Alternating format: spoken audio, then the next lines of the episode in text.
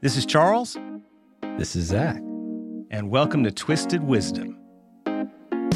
Air Montgomery and his partners disrupted the century old used car sales business when they created Car Lots, the nation's largest consignment to retail used car marketplace right here in Richmond. But Aaron also disrupted the course of his life as well. Born in Detroit, the only child of a single mother, he worked his way to Harvard Business School and as a consultant for McKinsey and Company. He has achieved success in all aspects of his life and is far from finished. So enjoy the story of car lots and the end of the used car sales business as we know it, and be inspired by Aaron Montgomery, The Disruptor, Part 2.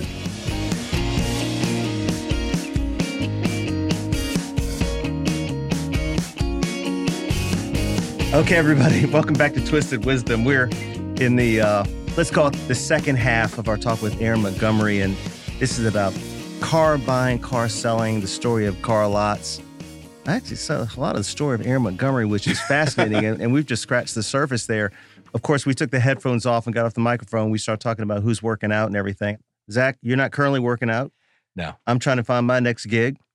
I think I'm stuck getting a Peloton. That's my next thing, like everybody else seems to have gotten. People love that thing, man. Do it, man. I mean, It's, there's no re- no one tells you not to do that. I mean, it's, they don't lose value. yeah. You know, I mean, if you don't want to pay the monthly, just stop for a bit. But Here- like, here's the business guy telling me the business case for Peloton. I mean, I've got all this. Oh, you could pick your own trainer, and the music is this, and that well, how guy's sexy. about that and idea? All that thing. I know. I mean, how about that idea? Like, what are they? Forty Here- billion dollars. Here's a now? bike. just give content. You see what they're doing now with the games? Yeah. So now they've got Yeah, I they're- just heard they're about that. adding, like it's turning into like ways, and they can pick Yeah. up candies and stuff like that. It's crazy. It may be Yeah. the only thing I can get Jake to do. Yeah. Because right now I can't get him out of the bed with the laptop computer right now. So if I put the game on the Peloton, Yeah. I'm Maybe. assuming it's something like in my, in my dreams. I think it's something like yeah. that. Yeah. But you guys met. You know the, you guys met through CrossFit, right? Yeah. That's right. Yeah. We started working out in the mornings and um, became friends. I mean, we had like this little crew, like they would do some competitions. We were there uh, five days a week. Mm-hmm. Yeah. You know, we enjoyed it. We enjoyed each other's company. We do the beer nights and, you know, and we just became friends and Yeah. like we'd go to each other's houses. Aaron held my firstborn Your fir- Hazel. yeah, yeah. Like she was two months old. Yeah. Crazy man. Yeah. And But, then you know, You know- Facebook just reminded me. It showed me a picture from seven years ago. Yeah. We're, we're doing a competition or something like that, and a group of us sitting out there, and it's like, you know, it, life comes at you fast, man. Yeah. It really does, Yeah. and it keeps coming. uh, You know, I've always heard, I've not done CrossFit, but one thing that I've heard about CrossFit is that it's, uh, there's an interesting sort of community with CrossFit.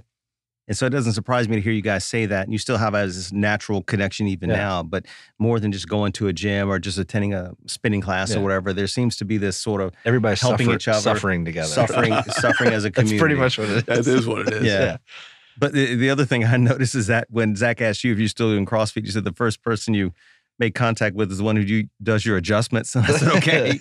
yeah. this is the CrossFit thing that I worry about. Yeah. No, I, I, I- you know, when when you're all in on the Kool Aid and everything, and it- it's not a diss to cross. I mean, I love. I think CrossFit's. An No, amazing we're not sport. distant. I, I Yeah, like, but, it's but not- it's a great topic to It- talk it- about. it- it's real though, because it's like you know, when you- when you're all in, you just treat all this wear and tear as just part of what comes with it. Right. Yeah.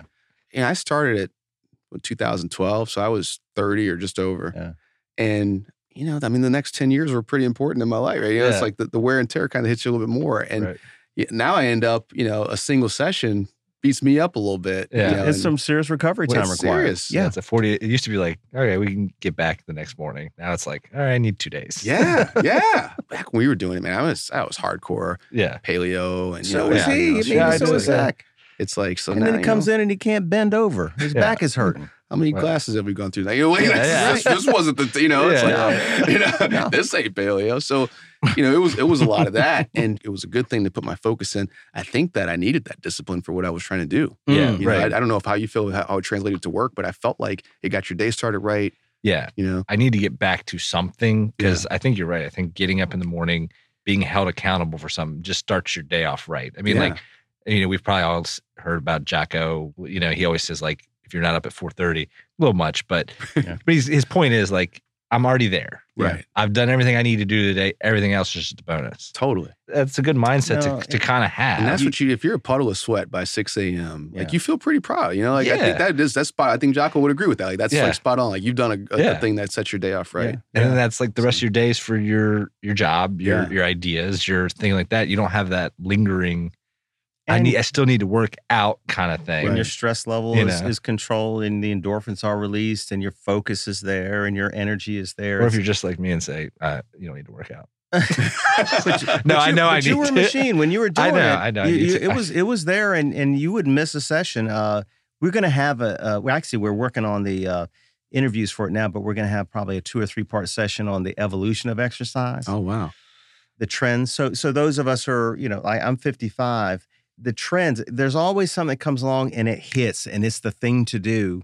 And then what was this tremendous idea a few years later is like it's in the rearview mirror and not for a bad reason necessarily. Uh, everything seems to sit on the shoulders of what came before it.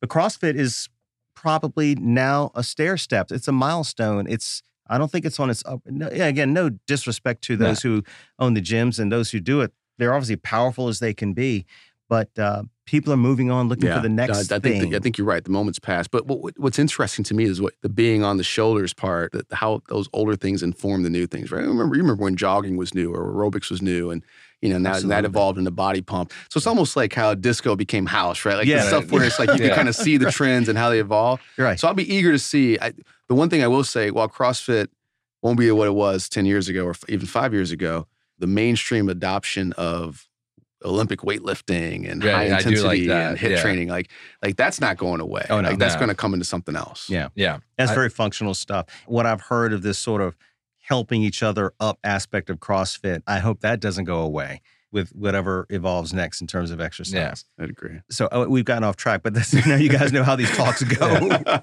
and you got the plug for an upcoming episode of Twisted Wisdom where we are going to talk about fitness trends and, Yeah. and nutrition and maybe even some sports cardiology stuff if I can get this one guy to interview who if you're out there, Dr. Thompson, I want that interview, man. You are Yeah. the man. Yeah. I'm looking for you. I'm looking for you. But Aaron, let's get back. We're going to make a bit of a transition here soon, but tell me about where Carlots is now, you know, when when it went IPO and where it is now. Yeah. And let's talk about the future of car buying because cars are evolving. I don't have a Tesla, but my next vehicle might be electric. Right. Showrooms will de- be different. How you buy the car will be different. Maintenance and service will be different. So, where is Carlots now? It you had an IPO. How many months? Is it months ago or years? Eh, Uh, So the IPO was in January, so uh, Okay. Mm-hmm. January twentieth, so, uh, six months ago. you know, so I, I rolled off then. So I was on the board through Right. the through the IPOs. Yeah. You know, where the company's the next greenfield opportunity was Mhm.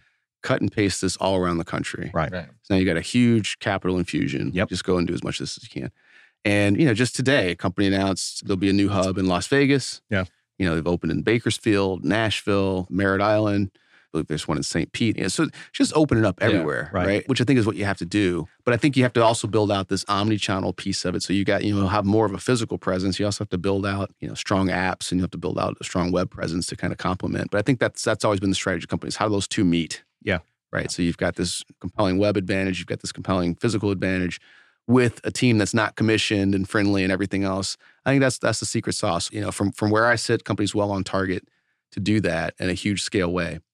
But I think also to the second part of your question and thinking about how, how the business is evolving, some of the things that were crazy disruptive five or 10 years ago are becoming table stakes because everybody's now deciding that that's where they have to Mm. be Mm-hmm. and they're making huge bets or huge investments to just catch up quickly. For example, as you said your, your next car might be electric.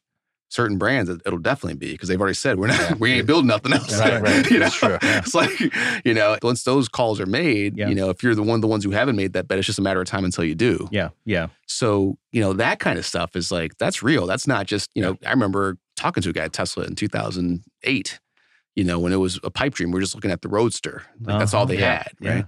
The idea that they'd have as many as they have on the road with the path to millions Crazy. more was insane. And then, Yeah. and then every other manufacturer would be on the same page. You would never have bet on that. Yeah, No. I mean, they drove the Not- market. Not, No, not- not, in this time. not in the Yeah. United States where we love our the roar of our engines and yeah. and all of this stuff. It's fascinating. You know, I will say that the one lingering thing uh, that I think Car Lots offers, I didn't sell a vehicle, but I, I talked to one of the guys once. Uh, you know, F- uh, Francois or Justin put me in, in contact with. So I was going to sell a suburban, and I think a lot of people feel this way. I like the anonymity that goes with it. I, I want to sell my vehicle. I'm okay getting what I deserve to get. I'm not trying to, you know, rake someone over the coals but I don't want the face to face negotiation Right. uncomfortable with the buyer. And that's one thing Carlot's offered is I didn't have to have that. Yeah. And I think that gets old for a lot of people and a lot of us are just it's not that we're non-confrontational, it's just that we just don't we don't want that. We want it to be easy. We don't want to have to feel like we're uh, negotiating something. So I think that's going to continue to be an advantage. And for those of you out there who I, I don't even like creating the ad. I don't like to put my cell phone number out there for people to call about wanting to buy the thing. And you'll get crank calls. If you've ever sold anything on, what is it, Let Go and these other apps that are out there, you get some bullshit phone calls back yeah. and some nasty stuff Yeah. and, and just some late night stuff coming at you. I just can't stand that. Yeah. And so they do give you that distance from the selling standpoint. And that's not going away. CarMax offers what they offer, but if you know, if you just want to go put your car up on a lot and just put it in the hands of people who know how to make it look good and sell it the right way and, and is peaceful, Carlot still does that. So that's another part of what they do that I think will always have appeal, eh, just in case people don't know what that message is. Yeah. That's really what you can do from the seller side of it. I think that's right, and I, I think that's something that'll probably scale to other spaces too. I mean, you know, it's, it's Yeah. largely informed. I mean, this and that's been the case in real estate for a long, long time, right? Like Yeah. you don't go and because imagine what that process would be like if you didn't have the brokers as a go-between for all the faults and the For all the people that want to keep that one and a half percent or whatever. Right, yeah, for, for all the faults in that in that process. Yeah. Imagine if it's like, you know, hey, I'm going to offer the X below asking. It's like, well, why? Well, because I saw this. That's not a problem. it would be a terrible experience. like no one would ever transact if that were the majority of Yeah, cases. yeah. And that's how it was with cars. I mean, it's you know, it's a lot of managing expectations, like aligning two two different viewpoints. I mean, you always want to if you're buying, you always want to pay the, the least that you can. If you're selling, you want to get the most you can. So there's you're not aligned already. Yeah. And uh, if it's yours, you know you never see any fault with it. If you never had it, you see tons of fault with it. Yeah, so yeah. you know, so having a go between that only wants to see both sides win is important. And and so we spend a lot of time refining that. But I think that that's a general truth Mm-hmm. that we were able to latch onto with our model, that our model enabled us to latch onto, that that we found to be pretty helpful to, Right. to serving the mission. Aaron, I know I know you have, you know, your own other interests and development and things in process, but tell me what you think about the future of the car sales industry, car buying industry and car, and car sales. Now we talked about electric vehicles. We already know that online transactions and exchange of information is a reality already. But 10 years from now, 20 years from now, these car dealerships are not going to look the Well, I same. mean, that- their, that their, dot up and margin, down their the street. margins are all so thin, anyways. Right. But you with- know what? with- They make their money now. Like uh, one guy Service. taught me this was, if I'm not wrong about this, that the, a new car sale is not a lot of the profit that a dealership sees Yeah. these days. Is that Right. true? That's right. You know, you've got to make a whole deal with the sale of the car that enables you to get financing and other things like that. That makes Financing it is a big deal. part of it. Yeah. But you know, this evolution, I think the knowledge of it is probably relatively new. But in 1960, there were like 40,000 new car dealers. Mm-hmm. That number today would be somewhere on the order of like 17,000, 16,000. Mm-hmm. So that's a pretty big shrink. Back in the 60s, it was okay to have one on every corner. Car salesman could make a lot of money. The coolest guy you knew was the guy who sold cars. He always had a new car. He had a, a Yeah. nice suit and he made Dealer a ton tag. of cash, right? Like, you know, like it was it was it was a totally different world you know as you start to scale those operations as the oems as the manufacturers start to crank out more cars and need to make profit like you- that, that model doesn't make as much sense as having a few concentrated dealers that have more scale and Mhm. you fast forward to today and you're seeing the same thing you know back then you could buy a dealership uh, you know a regular person if you were going to be an entrepreneur you might decide pizza shop restaurant car dealership they were all more or less fungible it's the same Right. thing Right. by today's standards, you know, if you want to buy a Toyota dealership, if you don't have ten million dollars Right. to start, Yeah. Yeah. you're out. Right. So Yeah. that- that's a whole other game. Now it's like buying a sports team. Yeah. You play that forward. Even right now, there are dealers that are quote unquote mega dealers. These are the folks that have 20, 30 dealerships, and they're Mhm. Mm-hmm. saying this might be time to sell because when they start playing forward 10, 20 years, there's like if it's 16, 17,000 a day, how many will be the, there be then? And Right. and at some point, if it's only Direct. AutoNation, Penske, Carvana, CarMax, Mm-hmm. CarLots, right? Yeah. Then it's like, what am I going to do with my four dealerships? Even if it's Yeah. been good to me, put my kids through college, bought me a big house and a boat, like Right. this ain't it. Right. What about like direct to consumer? Tesla doesn't even have any dealers, right? You Right. know? Like, I mean, like, but like that's- zero look what they've dealers. done. But I Yeah. mean, You know? direct to consumers a lot easier to accomplish now Yeah. with online stuff. Yep. Twenty years, you could see that. Like, And the, the biggest barrier there was the franchise law. And if Tesla's been able to skirt it for 12 years, yeah, you know, where does that go? Like that, the lot, of, lot of reason a lot of dealers exist is because of the franchise law. So if you know, manufacturers can skirt that, what Yeah. happens next? Tell me about the franchise law. I don't know if I knew exact about this exactly, but you tell me know, about that. basically there are laws in place that require manufacturers to have intermediaries to sell their inventory. Mm-hmm.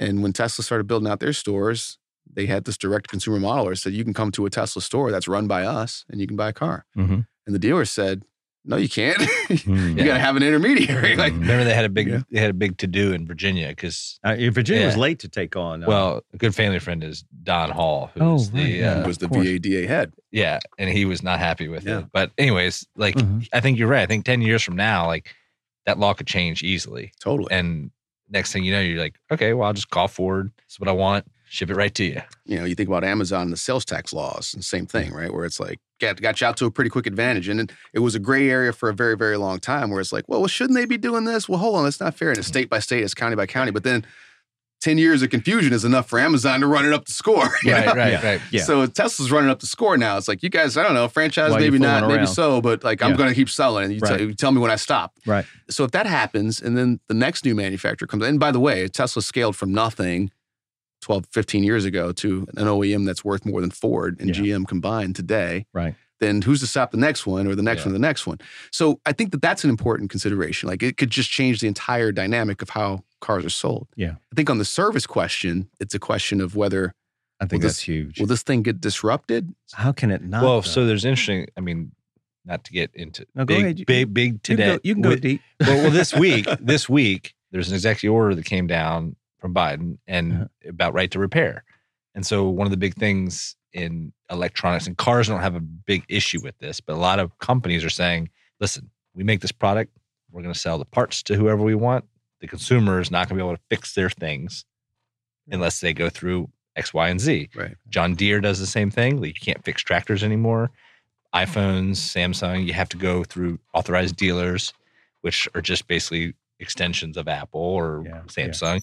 So you the consumer's getting a little bit hosed because they go to them and they say, well, you need to replace your whole motherboard, not Right. just this $10 part. Right. So there's a huge push to get right to repair legislated where if you buy a product, you have the right to repair it without any hoops, however you or, want have- to. or having to go to an authorized. Correct. Yeah. Like if you buy a car, Yeah. buy a TV, buy a John Deere, Right. I should be able to fix it, Yeah. right? Like that's the American way, right? That's like right. If you're You know. technically able. if you're technically able, Yeah. people will say, well, there's proprietary, there's you know, we can't make sure the product's perfect at that point, but it's like you bought it, who cares, right? Right. Like, you know. And so I think manufacturers are going to have an issue with this at some point because you're going to have this point where it's like, okay, well, you have these cars, we have these people who can fix them, but margins are getting so small that we need to create service. We want to be the only ones in the service industry. Zach showed me, and this th- maybe leaps a couple of steps ahead, but Zach showed me a video of a very intelligent guy who does these reviews. We're talking about the electric F 150. That's my next car, by the way. And Speaking I of mean- like disruption, right? Like oh, who would who my would have bet? goodness. Oh my like this is i mean this is literally this is the poster child of, of american truck driving and switch to electric Well, I think Tesla missed it. I, I agree on the Like, they- pickup they, truck. went, they went too ugly They went to They should- the- it's like the- what's what's the car? It's like from uh, Back to the Future. What's the yeah, car? the, It's the uh, ta- it's the tank. DeLorean thing. The DeLorean. Yeah, They made the They went too DeLorean ugly. pickup trucks.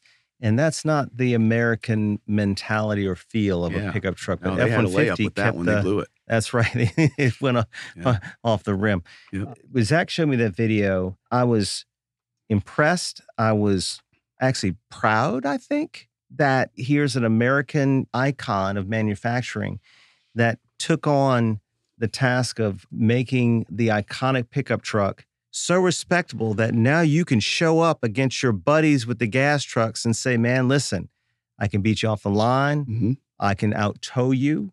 I'm not burning gas. I can store my stuff in the front. You got to store your stuff under a tonneau cover in the back. Right. If I don't have a generator, I can run my house, and it looks good.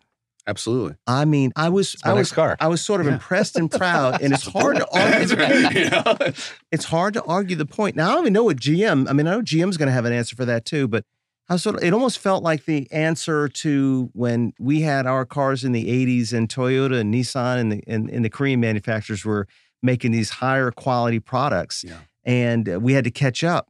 I think the U.S. is about to catch up. Not that Tesla's a, a foreign brand, but just catch up to the technology. Guys are going to be and women, every you're going to be proud to own these vehicles. It's going to be Yeah. a hard argument. GM's in a low, no lose position, in my opinion, by Okay. the way, because if Ford was too progressive, it's like, come on, get your Silverado. We still got gas. Yeah, yeah. And if Ford is, was made the right move, is like, all right, new Silverado with electric, you know, Yeah, yeah, yeah. like the second mouse gets the cheese, or you know, like, it just Yeah, doesn't yeah, matter. yeah, so uh, yeah. applaud Ford's bold move. I think that's the right move to make given the trend. Yeah. Right. But I don't think you know, like given the Ford GM dynamic, Yeah. I don't think you know. Some people are Coke people, some people are Pepsi people. Right. It's just how Yeah. it is. Right. You don't lose. So so I think that we'll see them all evolve there eventually. Yeah. Uh, it's just a matter of who's who's taking the swings first. Yeah. But I think on the repair side, I think the right to repair is a big big part of it. But the other side is the capability to repair, Well, that's true. right? So Yeah, it's yeah, like yeah. you know, it's my body, doc. If I want to do my own stent, I'll do it. But The- yeah. can you? you know? Yeah, Yeah, I mean, You know? Yeah, and, that, and that, I guess that's scalable. I guess you know the point. I'm speaking from the dealer standpoint. Right, right. But that's what I'm saying. Like Yeah. you know, it's not everybody can fix cars. No, I'm saying, but even at the dealership, like, will the skills evolve? But we saw this. There's a skills transfer, right? So you've got when you go from carburetor to fuel injector, Right. there was a skills transfer, Yeah. and people made the Ah, leap. okay. And there are some people that. You know, your, your great uncle who was just a tinkerer is suddenly like, man, these things they got all computers. I don't know what to do.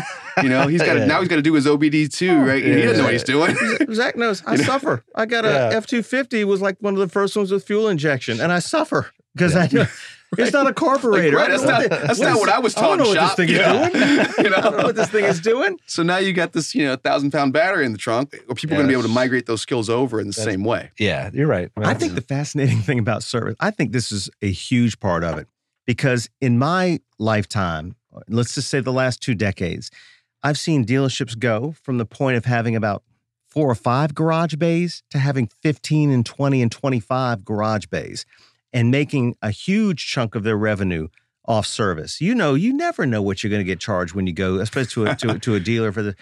I predict they're going to be closing these garage bays. If there's no engine, if there's no exhaust, if there's no radiator, if there are no belts, I wonder if it's the opposite, Doc. really? My cousin, my cousin had a shopping cart hit his Tesla. Uh huh. It's like an eight thousand dollar repair because they had to repair lidar panels and all kinds of stuff. It's in the shop for a month. A month? Caught a shopping cart, like I mean, there's some like a tough- shopping there's some- cart. there's some tough-ass shopping centers You know out what I there, mean? man. Like, you Well- know, it's like I mean, so the valid point is like, so I might think it might go away from the dealer right. to authorized or specialty fixers. your car to like the fruit fix shop. basically, Yeah, yeah, right, like, yeah. yeah. I mean, Yeah. seriously, because you're right. Like, you know, you get in an accident, Tesla's doing a good job of trying to get cars out, but they're not making a lot of parts. Right. They're behind on their parts. Like, the good thing that Ford and GM have is they can mass produce cars.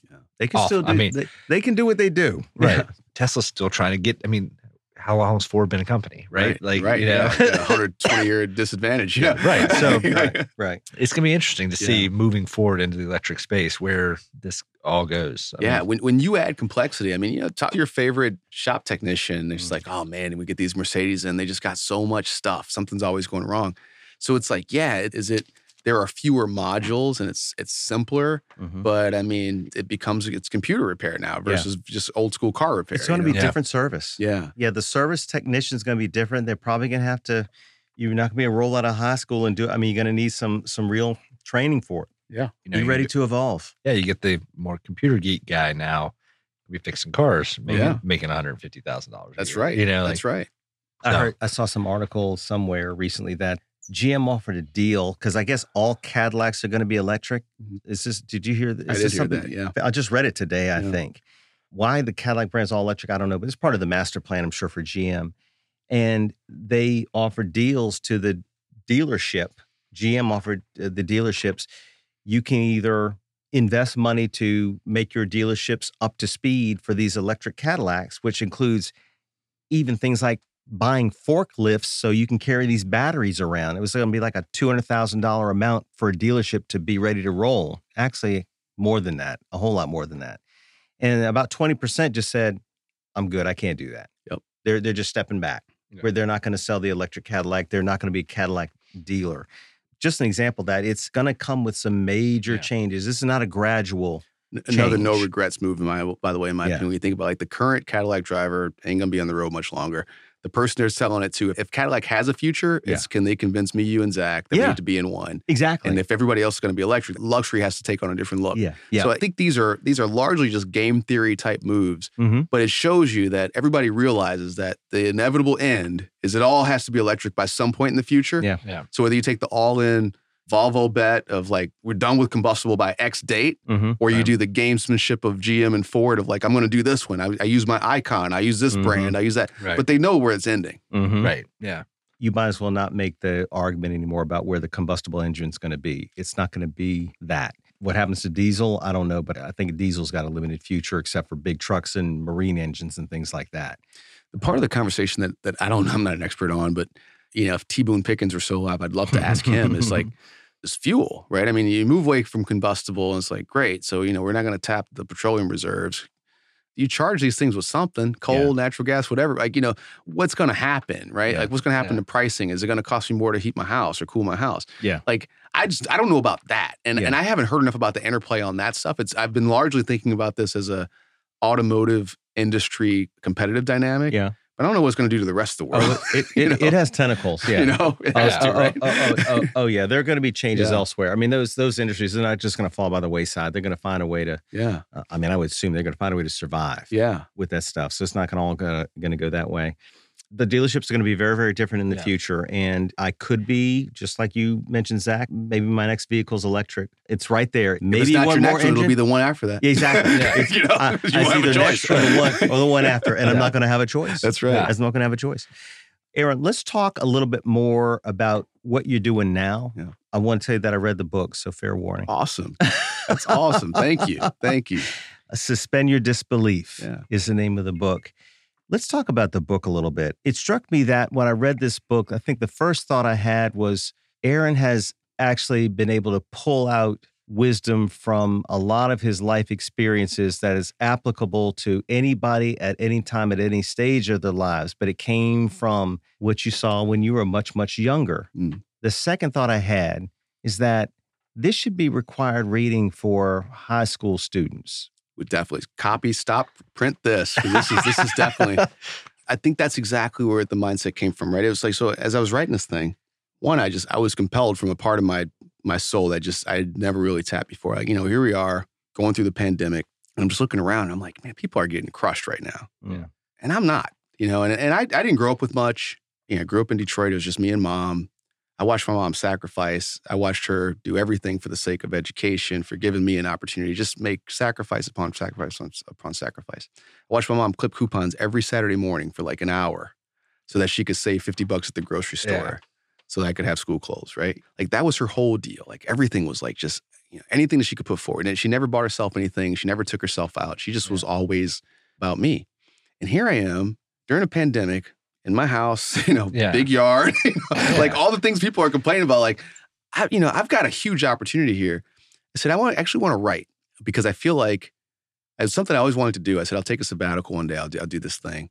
And I'm sitting here. I'm like, this is the opportunity. It's not the most comfortable time. I mean, it's still like death's Yeah. looming around the corner, but, Right, but, you know, but it just felt like you know this is an opportunity. Like there's there might be a captive audience, and the theme, the reason I struggled with it with getting started was because so many people said if you're going to write a book, you have to have a very clear point of view. You got to have a target audience. You got to have this. You got to have that. You got to have your marketing plan done before you write.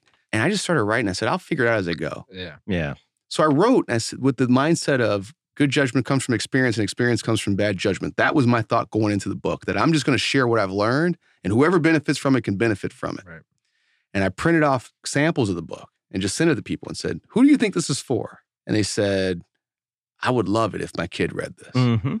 And now some people, and a lot of people said, I read it and I love it, but my kid marked it up. Ah, Or my kids said, you know, dad, mom, this sounds like you. But they heard it when you said it. Right. when I said it, it was just me. And, Yeah, this is right. mom and dad. But when you Right. said it, it's like it's stuck. Yeah. you're- right. And I said, if that's the gift, if that's the give back that I could give, talk to the younger me Yeah. and, and his friends and say, like, here's something I've learned from having a, a few more reps, that'd be worth it all. So I was I was just grateful to have that opportunity. But honestly, that was where like it just stoked this fire. I said, if I could just share this. And as it started to pick up with with high school kids, you know, you have this that, that's also challenges, right? Like, you know, as I said, when you're young, you don't know what you don't know. Right. And I, I never wanted to force it down anybody's throat and say, Yeah. you need to read this. But when I found that there was this pocket of kids that was much bigger than I would have thought, by the way, Mm-hmm. that enjoy reading, that enjoy taking wisdom, that wish that their parents had more time to talk to them, that wish that we weren't in the Zoom world and that we could just sit and connect, that miss the old days of just sitting down with grandpa and, you know, Yeah. I said, man, that, that's where it really hit. So I've, I've Mhm. been super proud of this. It was super accidental. It was super opportunistic, but it's, it's been one of the most amazing things I could be a part of, I think. Oh God, I can imagine so. I mean, uh, to be on this side, I mean, you have a lot more you're going to accomplish for sure. Uh, appreciate but to that. sort of take this moment in time where you haven't forgotten where you were, where you can still remember the stories of of your childhood and the people that were involved, and extract those words of wisdom from it. You know, you never know when something is going to be said to you or when you're going to have an experience that you'll remember forever. It comes when you don't expect it. That's right. It comes maybe from people you don't expect it to come from. But I mean, we can all just go back and say, I remember that moment. It was nothing special, but I can't forget those words. Or I didn't know what it meant back then. I'm 20 years older. I know what it means now. Yes. That. Yeah. I, I- I That. mean, words of wisdom are like that. They're never wrong. They just take time to appreciate and to seep in and for you to be able to go forward with what you've heard. Doc, let me tell you this. So I dedicated the book to my uncle who passed away last May. He was one of the first COVID casualties. Damn. It was terrible. It was terrible. You know, just before he passed, I got to spend some time with him and just thank him for being a big part of my life. Yeah. And one of the parts that he was a part of, I remember it's like just what you said when you hear this, you don't have the context at the time. I was going off to college and he was going to drive me up to Boston, drive me off for school. And he just sits down with me on the porch and he's just dumping stuff out. And, you know, and my uncle could talk generally, Yeah. but he's just going on like, you know, and remember this, and remember that. And like, you know, listen, man, the only thing people tell you about you, if you ever hear any rumors about you, is because some, you told somebody else. So keep your mouth shut, do this, do that. Like all kinds of just, Yeah. just Yeah. dropping Just nuggets. trying Like, to- Right. and I'm like, Right. Uh, oh my gosh, like, where is this coming from? Yeah. Because he knew that going to college was a big deal. Yeah. You're going away, you're becoming an adult. Yeah. He remembered he went off to the military, the Air Force. He knew that this was a big moment. For me, it was just like, we're taking a road trip to Boston. Like, what's going on? Why is he dropping all this on? Yeah. And it wasn't until years later, I was like, oh my gosh, that was the you're going to be a man speech. Yeah. Oh, This was yeah. the rite of passage. Like, this, He wasn't going to let that moment pass. And he he knew. didn't. Yeah, he And knew he it's- wanted to impart this on you. oh my and it's like wow and Yeah. so when he passed i was telling his wife i said you know i still get i mean he we Uh-huh. were really close Yeah. and she said you know he always he loved his double a he just said you know what he would he would love to talk to you and because he knew you'd listen Yeah. you know he knew you'd listen you'd hear him out and i said man i just i had no idea i'm so grateful for it Yeah. but i had no i'm 17 18 years old i Yeah, had I no know. concept No, one knows it's a- nobody yeah, right like, nobody Yeah, when you're that, you don't know what's significant and you're going to be carrying through. You are 17 and 18. And you might like to think that maybe this is just something superficial and, you know, I'm just going to stuff it away in my pocket and keep on going.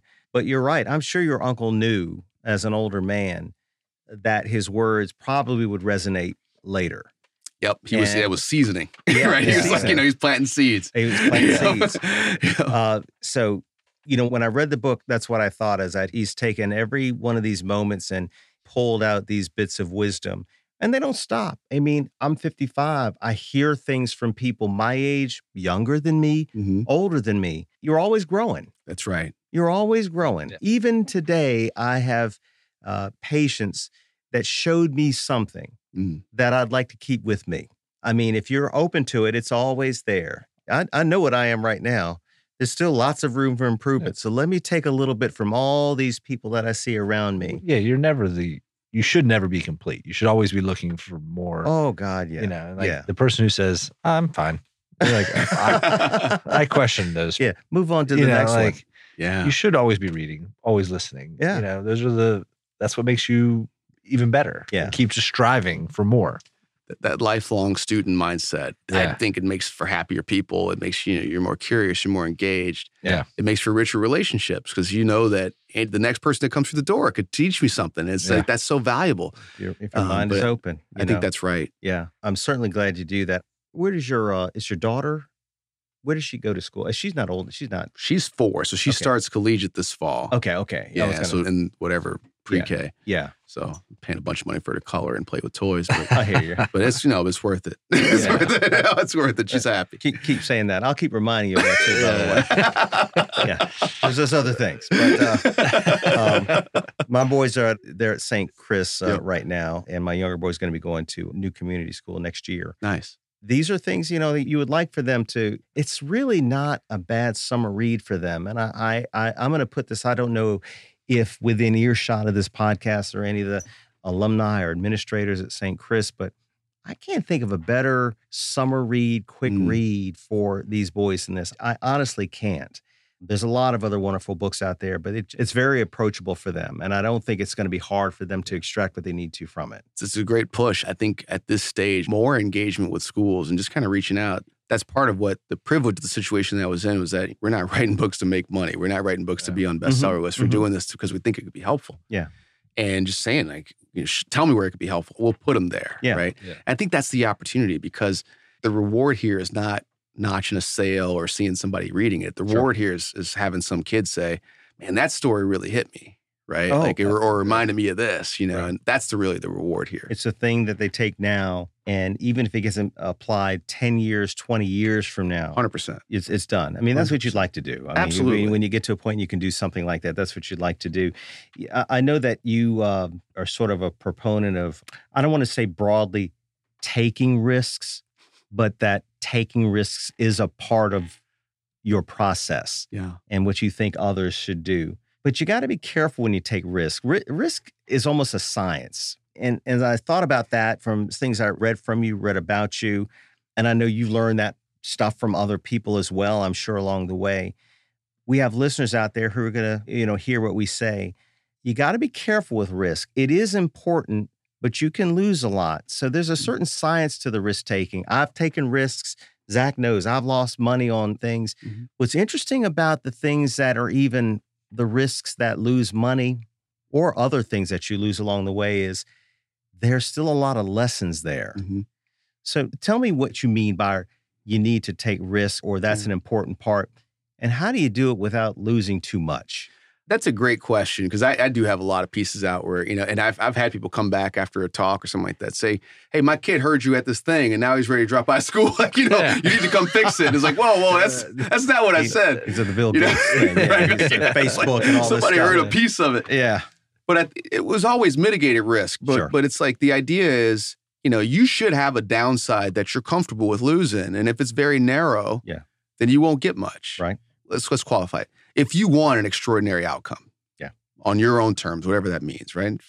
Some people are, are happy with whatever they are, but like if you want an extraordinary outcome, you want to build a new thing, you want to do a new thing, you want more freedom, you want more flexibility, then you got to be willing to give something up Mm-hmm. certainly in the short term, maybe in the long term. And I think that cost benefit analysis in the beginning of like, what if it doesn't go well, is something I got really good at. So I told you about not paying ourselves the first couple of years of car lots. It was like, I looked myself in the mirror and said, if I didn't make money for the next two years, that means I, I lost two years of my market time and in the prime of my career. Mhm. Then in my mind, it's like, well, instead of a two-year program, you did a four-year program for your MBA. Right. your personal balance sheet, what you learned would be worth it. Yeah. I wouldn't have done that for 10 years, Yeah. I don't think, Right. but I was comfortable with that. Yeah. That was a downside that I could tolerate. Right. Some people aren't willing to tolerate that. And they look back and say, man, I, you know, I wish I could do that. And it's like, well, you could, but that you got to be comfortable with some downside. Right. Yeah. Right. Think about the risk that Mike took, you know, and having kids in school and things like that. You know, it's like that, there was a downside risk. Right. He didn't burn through everything he had. Right. And he would tell kids, like, the reason I'm able to do this is because I spent a career saving Right. Yeah. so that I could take a swing like this. Yeah. Yeah. But some people just wanted both. So Yeah. w- one of the lessons in, in the book is, you know, everybody wants to go to heaven, but nobody wants to die. Yeah. right. Like, you know, you got to be willing to give something up. Like if Right, that yeah. means leaving the, the high profile position or whatever, like you got to be. wi- So I think for me, it's just that. And, you know, whether that's a game of blackjack, whatever, like you don't got to bet the house. Yeah. But if you want to win, you got to have something that's there. So I don't think we do enough of that, but not just the calculus of what am I willing to lose, the sincere process of going through in your mind, how will I feel if I did lose that? Right. People don't do that. No, no, no. Yeah. They, You they- know? they don't. And you, yeah, I think you need. That's called the science of the risk. I- Is what I'm sort of the phrase I'm using here is to see it through Yeah. and understand. I mean, I do think there's always a balance, or let's say there's always a there's something to gain from every experience you have, whether you win or, or lose. Right. But you got to know what the financial risk is to you, and are you in a position where you can take that risk? And for a lot of people out there who are dealing with how things went with the pandemic, and they realize that working for someone else may not have been the thing to do. I'm thinking about all the bartenders and Yeah. the people working restaurants and, and folks like that who realize that maybe it's a better thing for me to have my own business. Mhm. I love the stories of people who are in their own business.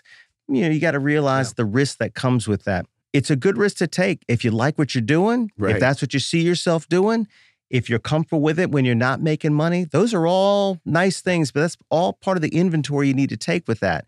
So I do think that you know you need to take a risk if you want to gain something different. I love the experience that you get from it, but there's a certain study of the risk that you need to go through. Well, I like the way you put it. Like, if you want something extraordinary, your risk should be extraordinary, Right.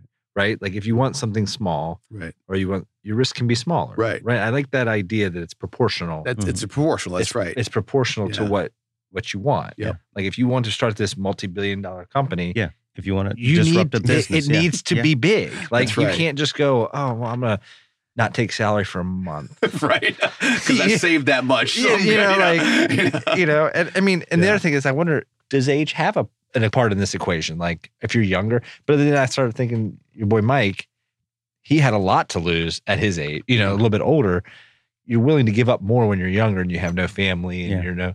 But I guess if you want the big thing, that's that's the risk. So, so I will say something. I don't, I don't know Mike in this much detail, but I would say Mike and many others, he had a great fallback position because of his education. I mean, Mm-hmm. he could go back to consulting anytime Yeah. and still live a very good life. I don't know Mike, but I'm just But I- assuming that. Doc, I but- couldn't tell you how many Harvard Business School graduates I know that call me up. I just feel trapped in this job, Mm. but I can't walk away from it. It's like you totally can. You can walk away from it easier than anybody else, but they Easy, uh, don't feel like they can yeah, yeah. because they're stuck in that you know Bob Kraft sat here mentality or whatever. Like or they where- may not want to give know. what they have, which is probably not even terrible already. right, Yeah, yeah. right, That's yeah. the sacrifice. That's the sacrifice. That's the right? Yeah. sacrifice. So so I think some of it just comes down to when you feel like you're you're pigeonholed in, like you do have to have some risk tolerance to go out there. But Mhm. you know, I think about you know y- y'all have made investments. You know that last page when you click submit. So you know, you- hey, listen, be, you could lose your entire investment. Like a lot of people will click yes. But still hope for like you know what I'm going to say yes, but I'm Yeah. but I expect this to be Oh, you know Yeah. you got to be good with losing the whole thing you know, like that's Yeah. the deal Yeah, Yeah. yeah, yeah. and and a lot of folks aren't you know in reality Right.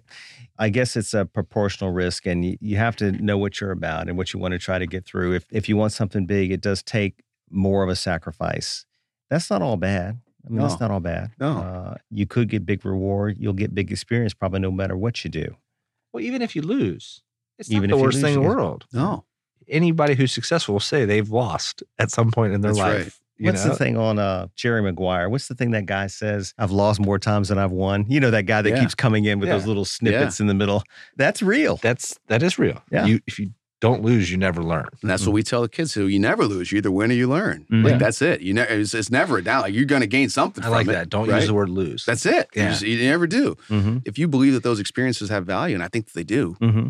you know, let's not take the straight line view of Carlots ended up well, therefore it was all. You know, it's like there Mm. were many times we're like, this could be this, this could be it, yeah. and we were good. We Yeah. were like, you know what? We took Yeah. the swing. You know, like we learned a lot. You know, Yeah, we'll be yeah. more marketable. Like, Yeah. but you got to be comfortable with that whole range, Right. Yeah. It's like your rate of return was what, 12 year, 10 years? right? Yeah, Yeah, yeah, I mean, like, Some people are not willing to wait 10 years for a rate of return. that's right? real. Yeah. Like yeah. that's that's probably more real than the short investment. That's You that's, know, like, that's an The, excellent the point. Bitcoin guy. Like, Yeah. I mean, Oh yeah. sometimes the rate of return is 10, 15, 20 Yeah. years. Yeah. It's not overnight. Yeah. Yep.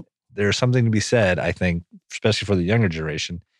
It is a long game. You're 19, 21, 22, come out of college. Like, you shouldn't be making right? $100,000. You know, like, yeah, Yeah. you got to put the time yeah, in. And, and take that's the- okay. Yeah, it's okay. You know? It's okay. yeah, you know i think there's sort of uh there's the individual benefit to taking risks and trying something new disrupting a, a staid industry that needs to be disrupted. Yeah. And one of the things that I think that I would take from this particular talk is thank goodness for the people that are willing to do that.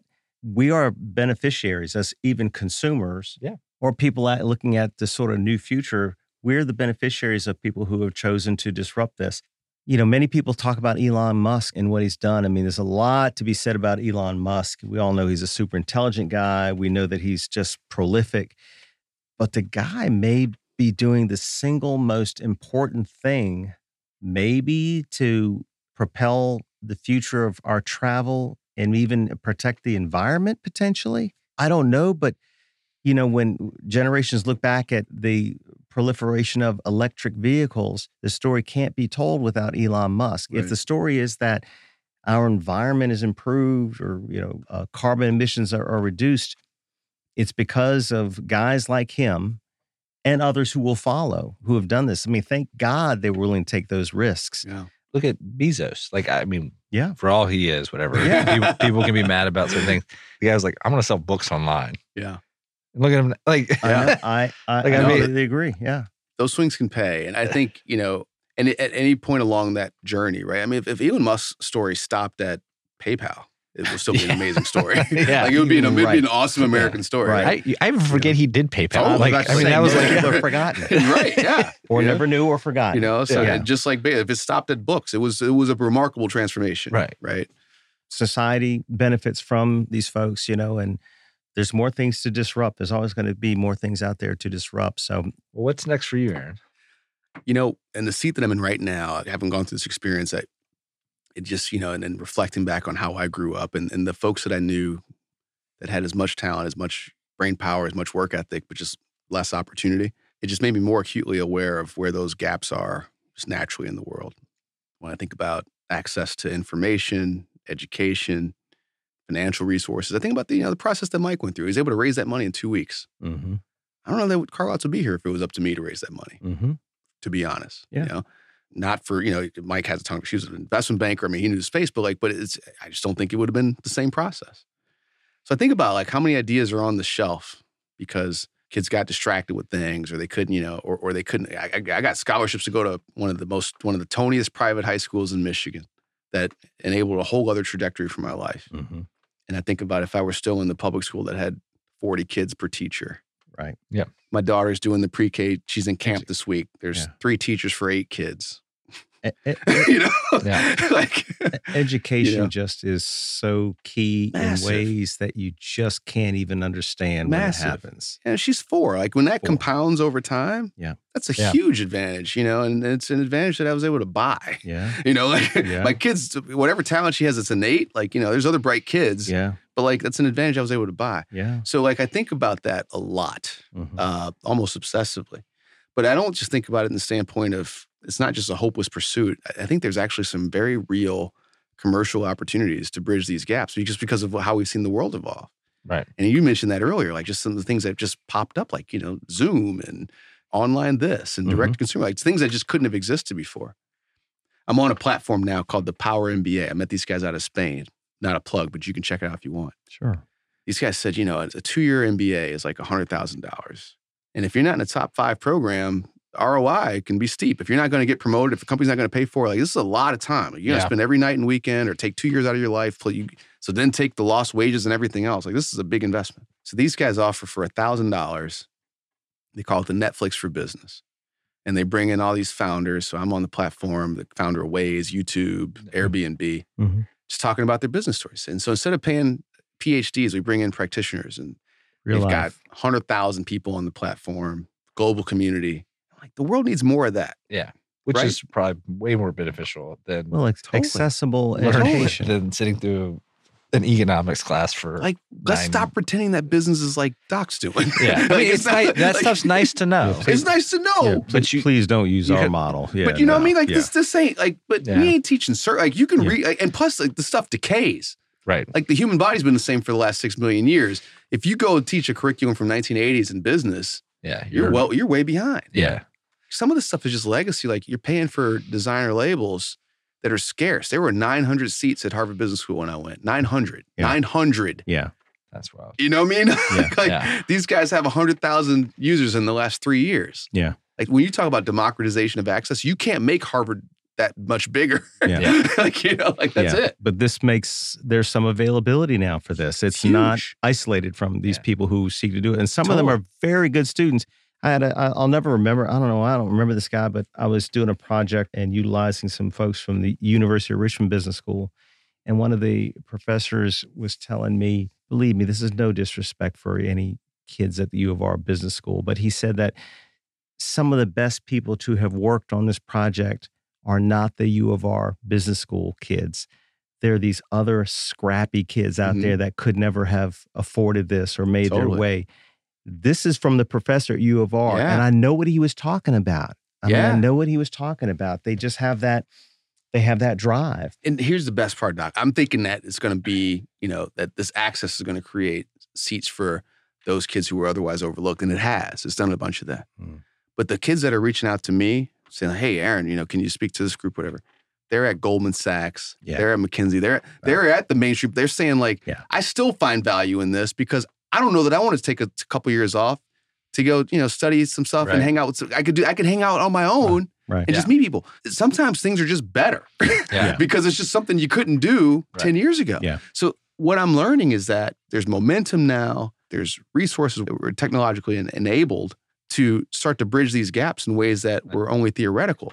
Yeah. So like let's let's spend some time on it. I mean, like the piece of paper where you graduated from really doesn't. I mean, Yeah. nowadays it shouldn't be. It's It- starting to move away Quickly, where did where did Elon Musk go to college? I know. Right. like, like who knows? Yeah. Doesn't matter. Well, the, the, the one the one thing it does, and this still is a bridgeable gap, is connections. sure. It's connections. Sure. So if we can find a way, we can educate people, and you or you can get education through uh, vehicles like this, but you still need to meet people. Think about dating. How, Yes. how did we date 30 years ago? yeah. Like Little- you had to be Or if you're like me, you Right. didn't.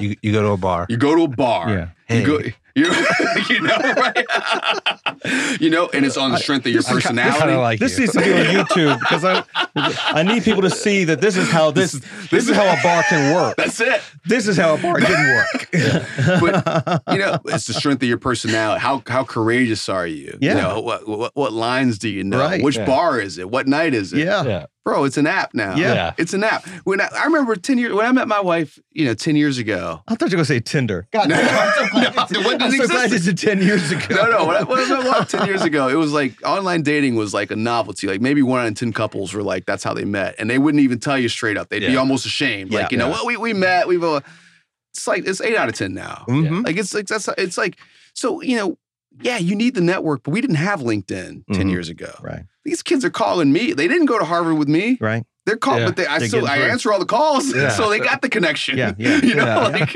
Yeah. you Yeah. know, Yeah, I mean, Yeah. it's slowly, it's slowly, The field is evening. Yeah. yeah. Totally. I mean, I think. and I think that's a good thing. I Yeah. think that's going to Absolutely. provide more innovation and Yeah. more opportunities for multitude of people. And I think that's a good thing. I mean, we all know what university costs now, and it's like it's re- insane. really There was some uh, Like, How, I mean, article I what do you think read. about sending your kid? Like, you know, you're gonna need half a million trade dollars school. per kid, right? Like, you know? My daughter's gonna be a welder. Seriously, and still make a quarter million a Yeah, year. she's gonna weld. She'll do fine. You know? This article came out. I don't know if it was. I don't know if it was Washington Post or uh, just about two weeks ago. One week, two weeks ago, and they're talking about the cost of certain graduate schools that is just way out of proportion to what you could potentially earn. So they're talking about schools that put out a lot of students in the arts, film production, music, that kind of thing. And I believe Columbia was like one of the top schools in a category where you don't want to be the top school right. Yeah. that the education the loans would be almost a total of 300,000 Mhm. but if you weren't lucky enough to hit a big stride in your career you could almost never pay it off so they were giving these profiles of people who graduated and they were like assistant film directors you know 40 grand a year or something how are Right. you ever going to pay off $300,000 Yeah, you so, don't. so it just didn't make any Yeah. sense. And they were sort of chiding these schools for promising these bright futures and all of this return when it wasn't really there. So it didn't make any sense to charge someone $300,000, $200,000 with almost no chance of being able to pay it back. Doc, let me bring it even more closer to home. Yeah. go get a cosmetology degree. Yeah. You might pay 10 or 12 grand. Yeah. And then go to s- work at Supercuts at net effective 11 bucks an hour. Right. Right. Like, so the whole education thing is broken. Yeah. It's where it- at least we could tackle some of the more egregious spaces. Right. Yeah. And I mean, eh, you know, listen, Matt, in business, we could, we, I think there's an opportunity, right? Like, it's like we can agree, like, I don't know, man. It's like, aside from the connections, like, is it really worth 100 grand to keep going business? Like, I don't know. Like, Yeah. people can answer their own their own dis- decision and make their own decision. But like for me, it's that's gotten egregious. Yeah. But hell, how many doctors do I know Oh, that are like, man, I've got six hundred thousand dollars of student loan debt? I got I talked mean- out of medical school. Because I mean, I was like, partially by me. right, I mean, because because you meet a couple doctors who are like, I don't even like this, and I, but I Yeah. but I owe a million bucks, so it's like I'm in. You know, me and my me and my wife. you yeah, know? yeah. It's like it's real. Like Yeah. I mean, this this has gotten ridiculous. You know, like we need some disruption here. It is. Well, yeah, I no, mean, no. like I think, like you said earlier, you had some of your biggest mentors in life were just people you worked with. Like the apprentice, the apprentice program should be thrust forthright into American education. Like, No question. yeah, it's a it's a legit part of like it. Yeah. please Yeah. put people into apprenticeships. Let them know if they want to do this. Yes. Let we all own homes and Mhm. pay plumbers, Mhm. pay electricians, Yeah. and Yeah. pay. And they come over and you're like, God, hundred dollars an hour. Like, Yeah. I don't make hundred dollars an hour. you know, like, I mean, Don't be the- surprised at what they charge anymore. Just yeah. never. and the thing is, estimate- those jobs aren't going away. no, no. guy who converted my fireplace. We converted from uh, from wood burning to gas, Mhm. and this guy he got there top of the morning. He was there till like nine at night. I said, "Dude, you are crushing it." He said, "There's no other guys that can do this. He's the only one. So he's making all the dough, working all the time." And I'm like, "This is crazy." Yeah. And it's like you know, it's it's wide open. He's like, "I wish people would come and help. Yeah. I mean, it'd be great. I, I don't need any more. I'm good. I got Yeah. you know." Yeah. It's like You almost, you almost never hear that. yeah, Everybody's busy. it's nuts. Everybody's busy. It's Yeah. nuts. Yeah. Building houses, subcontractors, everybody. Totally. I mean, I But think we're teaching our kids just you know forget that go do this other thing you know just keep learning for the sake of it You know? which is not Most- again not.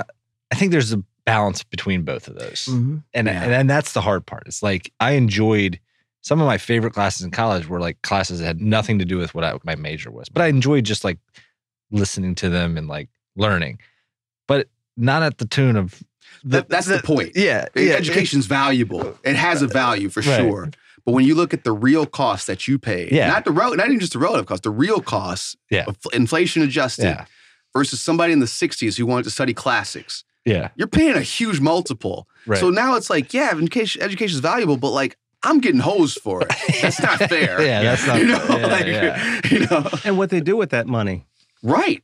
Yeah, Th- is that required for that university to for operations? No, no, no. They're they're building things Yeah. and all. I mean, Yeah. they're making a lot of decisions on what to do with that money that have nothing to do with tuition It's just and not. paying the professor and all that kind of that stuff. just ain't it. well, the professor that makes one hundred fifty thousand dollars on sabbatical for five years. Oh, that- that- that's something, but that they didn't drop in the bucket No, to the I know, I building or the know. gym they want to build or something Yeah, like That's that. right. Yeah, so- no, so- I mean, So things that you won't benefit from as a student Yeah, uh, that's get true. built all the time, and it, it needs to be disrupted. I mean, Yeah. everybody, everybody, I think knows. I this think at we this got point a is sick. think we got a billion dollar idea right here somehow. I tell you, well, I mean, this is the way that it, to to to level the playing field. It's these things that are available online that you don't have to. It's what you just said, in in terms of taking the whole idea of, of training you, uh, uh, giving you a skill. Let's stop thinking this about about about a plan B sort of aspect. This is not. No. I mean, you teach people that skill, they can open up a business doing that and do extremely well.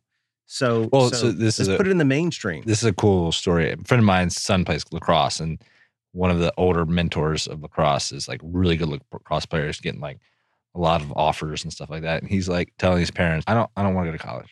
I want to go get an apprenticeship." Like he's this mid-level lacrosse player. Like he might Yeah. go to Division three or two, or Mhm, but he's like, "No, I want to, I want to go do an apprenticeship." mhm. Someone has gotten in his ear like. You can make money doing this, which Yeah. is probably more what we need. Sure.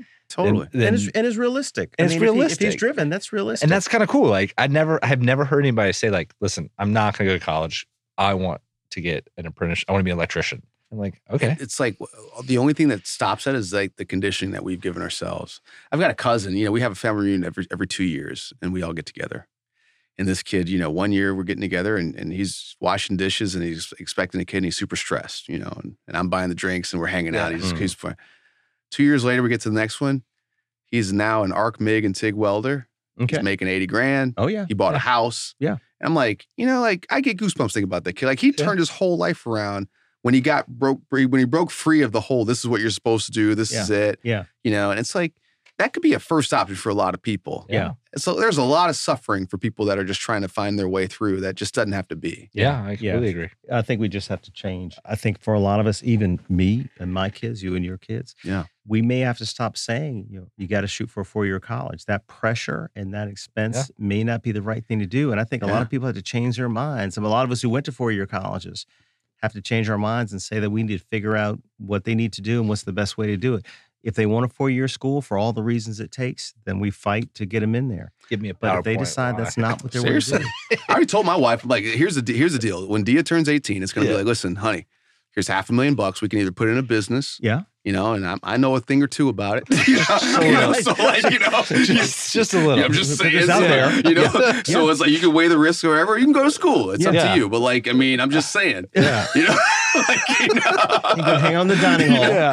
because that's what it'll be. It's like Yeah. you, you you want to spend half a million dollars to hang out and find yourself before you. Listen, not just I love college. It was No, great. yeah, but I had like a I, blast. I'd at least wanted to be able to, to Yeah. answer that question. well, and that's You how know? I always tell people it's like, you know, I when I went to college, I, I did play basketball, and so I like enjoyed that. But when you say a good fun, I mean, it used to be okay because you could stomach the cost. right. Like, okay, I can have some fun for four years, Yeah. come out sixty thousand dollars in debt, and then be okay. Now it's like I can't. Now you come out, it's like two hundred thousand dollars in debt Totally. for having fun for four years. It's like, Right. ah, is that worth it anymore? Yeah. No. Yeah. Oh, there's certainly a limit. I don't know what the number is. I don't know what but it is you- either, You but, know, like, close you to know it. that's not. when I look at the numbers, will they'll be for when our kids are Yeah. in school? I'm Yeah. like, that's that's. I think that's it. I don't know. No, these the, uh, these universities. I, I hope they come to terms. At least there's recognition of it right now. There's no hiding behind it. That whole college uh, admissions scam that went on. I mean, I, I think it opened a lot of eyes to the Yeah. process too. You, so I, you Ivy League guys. I guess. I'm not proud. I just No, go to that's- a little. I'm not proud. Yeah. it's ugly. It's ugly. Uh, I think they learned a hard lesson. The shine is off. I agree. I have uh I've had a tremendous time. Zach, what do you think? I mean, Ah, This Aaron's was the great. we greatest. talked I- about this. Well, as for soon a as you long said like the car, time. I was like, Aaron's the perfect guy for this. like, I I mean, mean, he's just it- great. it- he's it- it- charismatic. It really was, he's and smart. And, he's and you know, again, the all the, that stuff. the break in it is that you actually Drinks you know, you bourbon. agreed to I mean- do it. I know your schedule's tight. Drinks bourbon, CrossFit. It's, some things start to make some sense after No, you this is start. It great. becomes more the pull, not the push. I appreciate you spending the time and telling us the story of Carl Otz and the story about you. You know, people are going to be within earshot of this, and this is going to make a difference to a lot of Absolutely. people. And I certainly would encourage our listeners out there who are adults and who have kids. You know, this is one of those podcasts that you might want your kid to have, maybe listen to. Maybe you drive them to the beach in the summer and you hold them hostage, Yeah. make them listen to the podcast. But uh, there's a great story here. And it's not just a one time story. It's probably the story that needs to resonate and continue forward. I think we talk about a lot of things that we think ought to be the case in the near and the midterm. So, Aaron, thank you for hanging along with us for that ride. Don't be a stranger. We'll always have Yeah. bourbon here. This Yeah. was great. Gentlemen, thank you so much. This Yeah. was so much fun. And again, had you led with the bourbon, Yeah. I promise. Okay. this could have been. Well, We will learn we that could, we lesson. could have done it that night. Yeah. Whatever, whatever first time you said it. Yeah. Well, Listen, lesson learned. yeah. Well, Lesson yeah. learned. Just Maybe when we start to approach people, that there's alcohol. I would I would recommend First time bourbon. that. and it ain't bad. Yeah. It ain't bad. Yeah. All right. Well, thank you, Aaron. Everybody, Aaron, thank you so much. you. Um, I think that's going to be a wrap for us here. We've had a fantastic time. This is really what we wanted to to talk about, and even more. So, for you listeners out there, listen, uh, Aaron Montgomery, fantastic guy. Look him up, see what he's about. It's very, very interesting. It's an interesting story, and let it be inspirational to you. Uh, I think that's enough for us. We've enjoyed it. What's the drink tonight? I'm Tim- feeling good. Templeton. Templeton Rye. I don't think Yeah. we overdid it. I think we No. sipped, we spent enough time. That was a nice little serum level we got here. So I hope you guys out there agree with us. Enjoy it. Enjoy the talk. Do it with a drink if you have a safe circumstance. Have a good evening.